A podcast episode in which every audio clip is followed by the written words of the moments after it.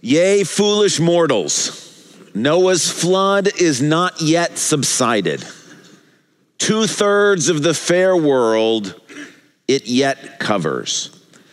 This is a very insightful quote from the book Moby Dick. The reason I find it insightful is, is that it's all too easy to think of Noah's flood as a story from history. That a long time ago, long before we kept records of things, the earth was filled with people who were disobedient, that God decided he was going to be done with humanity. It grieved his heart to see the disobedience and the rebellion and the sin. And so he made plans to be done with humanity. But Noah found favor in God's eyes. God created for Noah a boat. Through that boat, Noah was rescued as death and destruction came on the whole world. And whew, thanks be to God, we don't live at a time like that. God's not going to do that anymore until we get to the end of time. And we think of the story of Noah as simply a history lesson. The reason why this is such an insightful quote to me is because it's reminding us that there are things from Noah's flood still here today, reminding us that this is not a history lesson. This is still our reality today. I mean, literally, shipwrecks and drownings, localized floods, tropical storms. The idea that Noah's flood in some ways still happens day by day. Metaphorically, the idea that the oceans are so vast and so grand and they cannot be conquered by a human. The pounding and thundering of the waves, the chaos of the waters, all of this metaphorically reminds us we need help. We need to be rescued.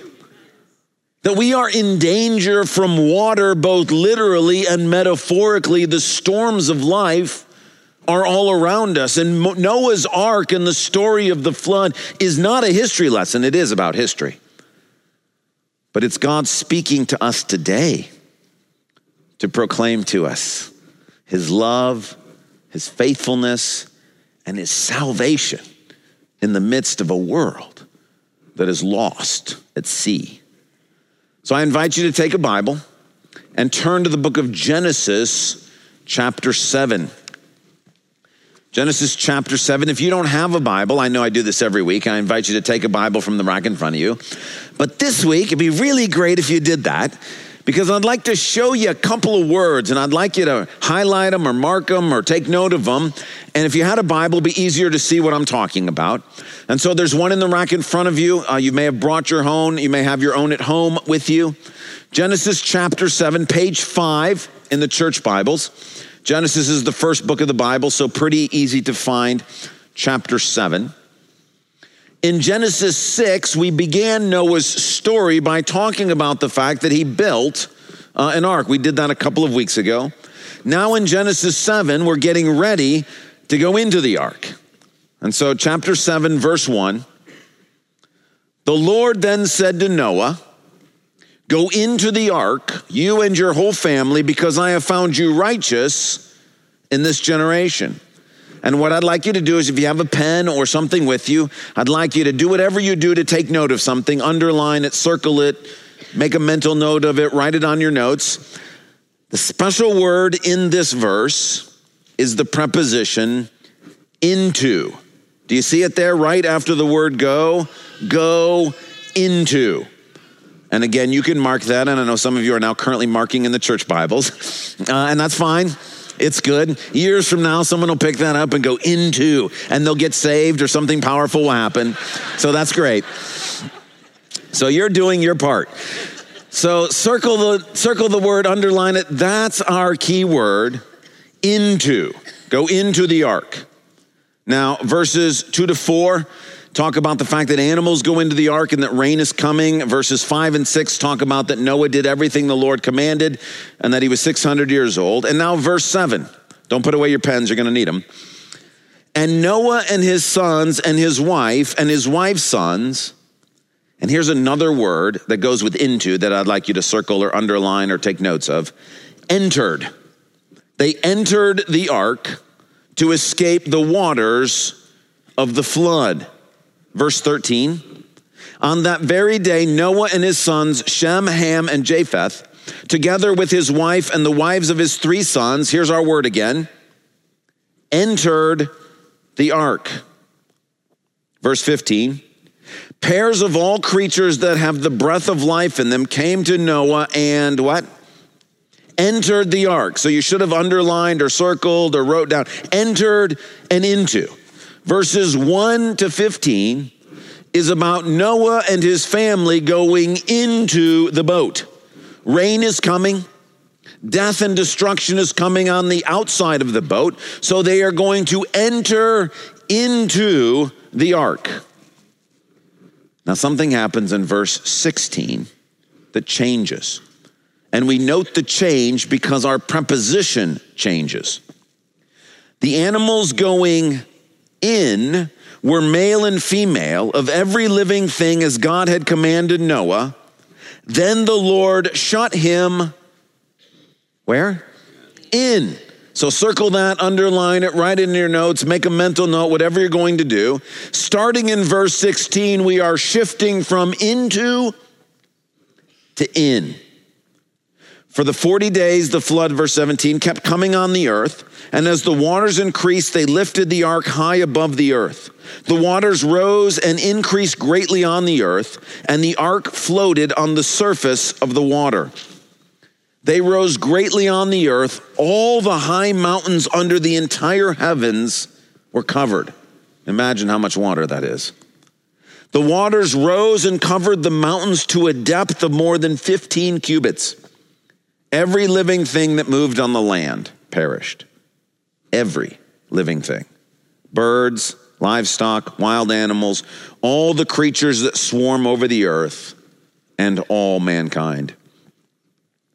Everything on dry land that had the breath of life in its nostrils died. Every living thing on the face of the earth was wiped out. People and animals and the creatures that move along the ground, and the birds were wiped from the earth. Only Noah was left, and those with him, and here's our word again, in the ark. So circle it, underline it, write it in your notes. Verse 23 in the ark. Chapter 8, verse 1. But God remembered Noah and all the wild animals and the livestock that were with him in the ark. verse 9. But the dove could find nowhere to perch because there was water over all the surface of the earth. So it returned to Noah, where? In the ark. He reached out his hand and took the dove and brought it back to himself. Where? In the ark, in the ark, in the ark, in the ark. The first 15 verses, into, enter into, enter into. From verse 16 of chapter 7 on, Noah is in the ark. The rains are happening, death is coming. God says to Noah, It's time for you to enter into the ark. And then they are living in the midst of the flood in the ark. Now, at this point, you're probably thinking, okay, they went into the ark and now they're in the ark. Like, that's kind of how it works, right? You go into something and then you're in something. That's just how prepositions work. Why am I making a big deal out of this? I'm making a big deal out of this because this story is about more than just Noah's Ark. We find that out in 1 Peter chapter 3. I've got that on the screen. Watch what Peter says. For Christ, speaking of Jesus, also suffered once for sins, the righteous for the unrighteous, to bring you and I to God. He was put to death in the body, but made alive in the spirit. After being made alive, he went and made proclamation to the imprisoned spirits, to those who were disobedient long ago when God waited patiently in the days of Noah while the ark was being built. And here's where we got to slow down and pay very close attention to what's happening here. Do you see the word right after that period? In it. In what? In the ark. Same thing as in Genesis. In the ark, in the ark, in the ark, in the ark. Here it is. In the ark, only a few people Eight in all were saved through water, and this water symbolizes baptism that now saves you also. This story is actually about us. Not the removal of dirt from the body, but the pledge of a clear conscience towards God. It saves you by the resurrection of Jesus. What Peter is saying is the ark, the boat, is actually a picture of Jesus. That what we have in Revelation 7 and 8 is something that teaches us or points us to Jesus. Not so much Noah or the animals or the waters. The thing that points us to Jesus is the boat. The ark teaches us today about Jesus. Now, how does this work? Well, Peter simply mentions the connection. Paul explains how this works. So let me invite you to turn over to the book of Romans, chapter 6. Romans chapter 6. In the church Bibles, that's page 915. Romans chapter 6. Now, let me just say, that I was sitting here last week when Pastor John uh, Gainey uh, came and brought a message. I didn't actually know what he was going to be talking about or what passage. He just said that he had prayed and that the Lord had directed him to a New Testament passage that would connect with our study in Genesis. And then he opened to Romans 6. And I thought, how in the world did this happen? That the Holy Spirit line these up. Romans 6 is where we need to be today to understand what is going on in the book of Genesis. And I'm so grateful that God works all things together, even little things that you might not be uh, paying attention to. He's in charge of all that stuff. So, Romans 6, verse 3. Or don't you know that all of us who were baptized, what? Into. So here's where we're going to circle or underline or pay close attention. We were baptized into Christ Jesus. We're baptized into his death. We were therefore buried with him through baptism into death, in order that just as Christ was raised from the dead through the glory of the Father, we too may live a new life.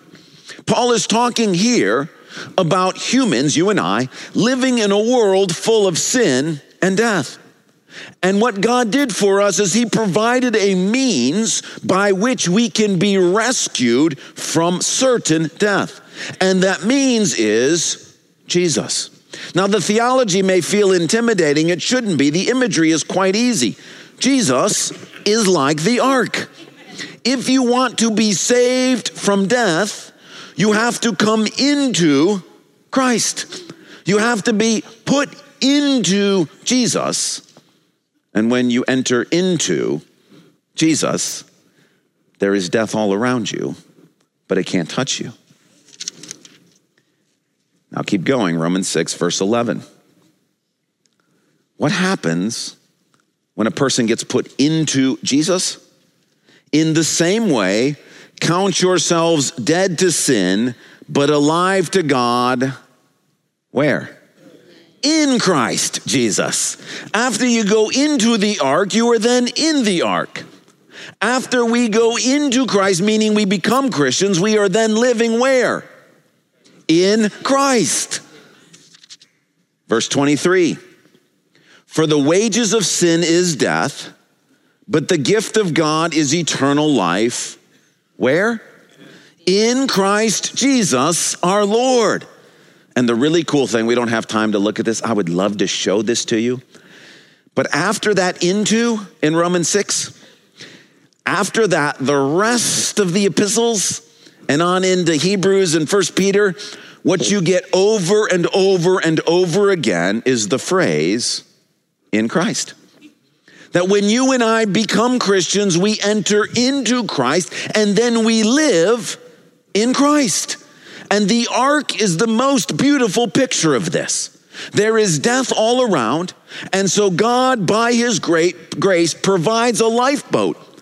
And the encouragement is first, get into the boat. And when you get into the boat, you're then living where? In the boat. And the boat is Jesus. Now, what does this mean for you and I today? Four thoughts. First, for those who are not yet Christians, the urgent plea is come into the boat. It's already started raining. Death is all around us. We're not simply talking about floods that happened thousands of years ago. Death is all around us right now. COVID 19, death all around us. A fatal shooting on a film set, death. The Ahmaud Arbery trial case. We're surrounded by these sorts of things. Ariana Fitz's disappearance five years ago, and Gabby Petito's recently. It's death all around us. Can't remember the lady's first name, but her last name is uh, Graber in Iowa, teacher, allegedly murdered by two of her students. Death all around us. That's not to mention just the general chaos of social media and governments and financial institutions. The rain has started. It's raining. And the encouragement to you is God has built a boat. It's already done. Jesus has already died. First Peter says, the righteous, Jesus died for the unrighteous, us. And the encouragement is, it's raining. Please, you're going to drown. Come into the boat. This is where there's life. This is where there's safety. This is where there's security. God doesn't want you to perish. You say, How? How did somebody come into the boat? First Peter says it this way the pledge of a good conscience to God. That doesn't mean that you have everything in your thoughts are good. What it means is, is that you in your right mind simply pledge yourself to God. Like, God, I want to be with you. I want to stick with you. I don't want death. Jesus has already died, the righteous for the unrighteous. And when you and I decide to stick with God, then we enter into the boat. My urgent plea to you today is come into the boat. There's more rain coming. It's not going to stop. God has provided a way for you to experience life. Second, participating in a local church for a Christian is absolutely essential. If we kept going in Romans 12, remember I said the in Christ language shows up over and over again? This is what we would read if we get to Romans 12, verse 5. So, what? Where? In Christ, we, though many, form one body, and each member belongs to all the others. This is speaking about the local church. When you come into Christ and are living in Christ, you are living in community. That on the boat, there's some other people. And that when you get into the boat, it's designed for you and I to fellowship and engage with other people on the boat. How many of you have had the experience in warmer weather of being out on Lake Michigan, a ways from shore, in a boat, and getting out of the boat and jumping in the water and going swimming? Great fun, right? But that's only possible because the boat is there, right? The boat is where the food is. The boat is where the towels are. The boat is where you got drinks. The boat is where you can get out of the water and rest. What would happen if you were far from shore swimming and there was no boat? You would drown. The kindness is the boat gives you rest in the midst of the turbulent waters. So it is with the church, which is the body of Christ. That God has provided a way so that as we are swimming in death all week long, that God has provided a means by which we can experience life in Christ. A place where you can come out of death and rest and receive food and fellowship and community and comfort, where you can dry off after all of the struggle and difficulty. This is the local church in Christ. See, Jesus is a person. But the reason why the ark is such a beautiful picture for Jesus is because he creates a space. And when you come into the boat, you're now in community. So it is with Jesus. When you become a Christian, you are now in Christ. And the expression of being in Christ is you're in a local church. Now, I got to be really careful how I say what's coming next. And so I would like to say this as kindly and sympathetically and understandingly as possible, given the circumstances in which we find ourselves today. I understand that for some people, it is not physically possible to be present here with us in this gathered community. I understand that, and far more importantly, God understands that. There are also some who today, because of technology and other things, are more disconnected from the gathering in the local community. And I just want to urge you from the bottom of my heart to really think this through. Because what is a blessing from the Lord, the ability to do this from a distance, can become a stumbling block when it is no longer simply about can't come and moves into prefer not to come, or it's easier if I don't. Think of it this way, and I don't mean this to be a harsh example, but think of it this way. If Noah's on the boat and he gives to each of his sons a computer and says, I'll be streaming from the boat, you watch at home, please understand there's something about that that won't work. And I'm saying it not to be facetious. But to make the point, it's not my point. I believe that this is what this is saying. Practically speaking, it's impossible to experience the blessings of being in Christ if you are never in church. Church is where we're supposed to experience the blessings of being in Christ. So let me just encourage you. This is a gift from God, a blessing to be able to do this. Number three, this picture of Jesus through the ark reemphasizes the importance for us of baptism. Maybe you heard the word baptism in 1 Peter 3. Perhaps you heard it in Romans 6. It's not an accident that in both passages that we're talking about this connection, that baptism is used. The baptism that is talked about in 1 Peter 3 and in Romans 6 is baptism of the Spirit. When you become a Christian, when you pledge in good conscience to God, God gives you his Spirit, and that is called baptism. You are baptized in the Holy Spirit. What we're talking about here is water baptism, meaning the problem is, is that when God gives you his Spirit, it's hard to know that happened. It's invisible. You and I can have it happen and not realize it. So, God, in His kindness, gives us a ceremony that allows us to see and mark and remember that this has happened to us. The way it works with Noah's Ark is this way How did Noah and his kids get on the boat? Well, they went through the door. There's a door God ends up shutting the door. They go through the door to get on the ark. The door doesn't save them, the boat does.